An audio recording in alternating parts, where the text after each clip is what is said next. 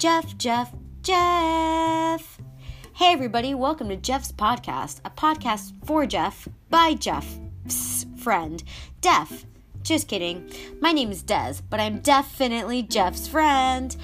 Okay, everybody, so on today's episode, we're talking about dribble, dribble, swish, score.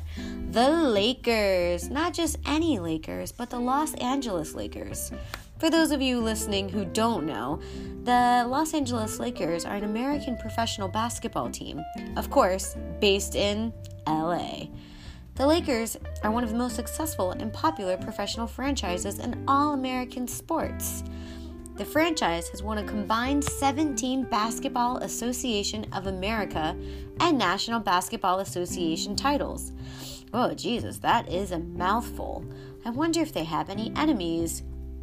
Uh oh, they do. And it's the Boston Celtics. Ah, I wonder why they don't like each other.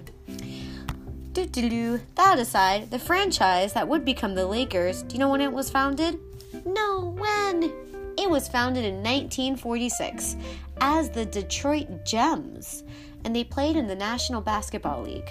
However, the team moved to Minneapolis, Minnesota when? Uh, in 1947, and its name was changed to the Lakers. And in case you're wondering why, the Lakers changed their name, it was to reflect the Minnesota state nickname, Land of 10,000 Lakes. well, I don't know about you Jeffs out there, but I'm sure you haven't been to 10,000 lakes. Or maybe, maybe you have. Well, in that same year, the Lakers acquired George McCann, who became professional. Ugh, edit that. That same year, the Lakers acquired George Mikan, who became professional basketball's first dominant big man and the first in a series of great Laker centers. The Lakers joined the BAA for the 1948 to 1949 season, and guess what? They won that final championship. In 1949, the NBA was formed, and Mikan and the Lakers, which also featured some Hall of Famers Jim Pollard, Slater Martin, and Vern Mikkelsen, Clyde Lovellette, they won four of the first five league titles, establishing professional basketball's first dynasty. Yep, bet you guys didn't know that dynasties weren't just in China, they are also here in basketball. Attendance at Lakers games did fall after Mikan's retirement in 1956, and the team moved to LA before the 1960 1961 season. The Lakers advanced to the NBA Finals six times in the 1960s, but lost to the Celtics in each appearance despite the presence of all time greats, including Elgin Baylor and Jerry West. What happened next?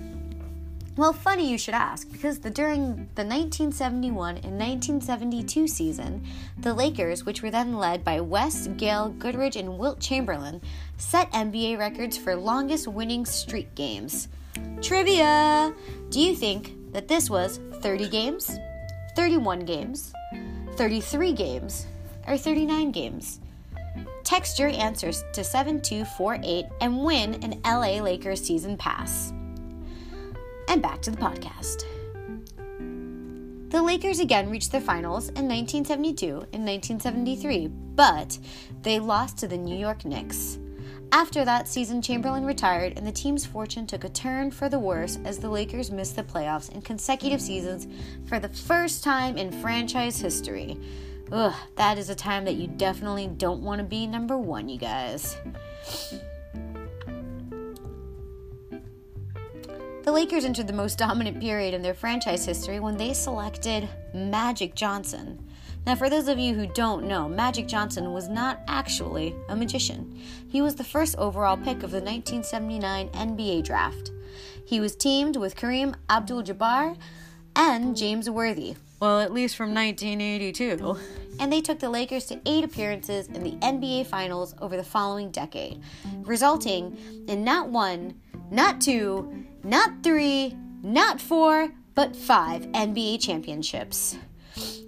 This era became known as Showtime, not only for the flamboyant, often spectacular playing style orchestrated by Johnson and polished head coach Pat Riley, but also for the courtside presence of Hollywood stars. most notably, Jack Nicholson. Additionally, the renowned Lakers Celtics rivalry rivalry. Oh man, that's not an easy word to say for all of you guys laughing. I want you to say rivalry 5 times fast. Rivalry, rivalry, rivalry, rivalry, rivalry. The two teams facing off for the NBA title in 1984, 1985, 1987, and more specifically, Johnson's battles with Boston's Larry Bird propelled the NBA to new levels of popularity in the 1980s. Well, I don't know about you guys, but I feel like I learned a lot about the LA Lakers.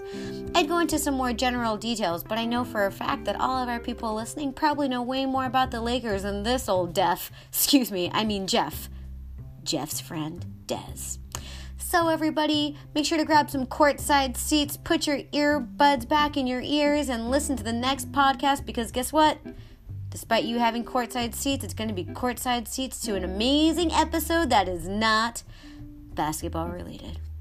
If you have any basketball questions, feel free to call me or text me at 724 837. Looking forward to hearing back from all of you guys. See you soon. Jeff, Jeff, Jeff.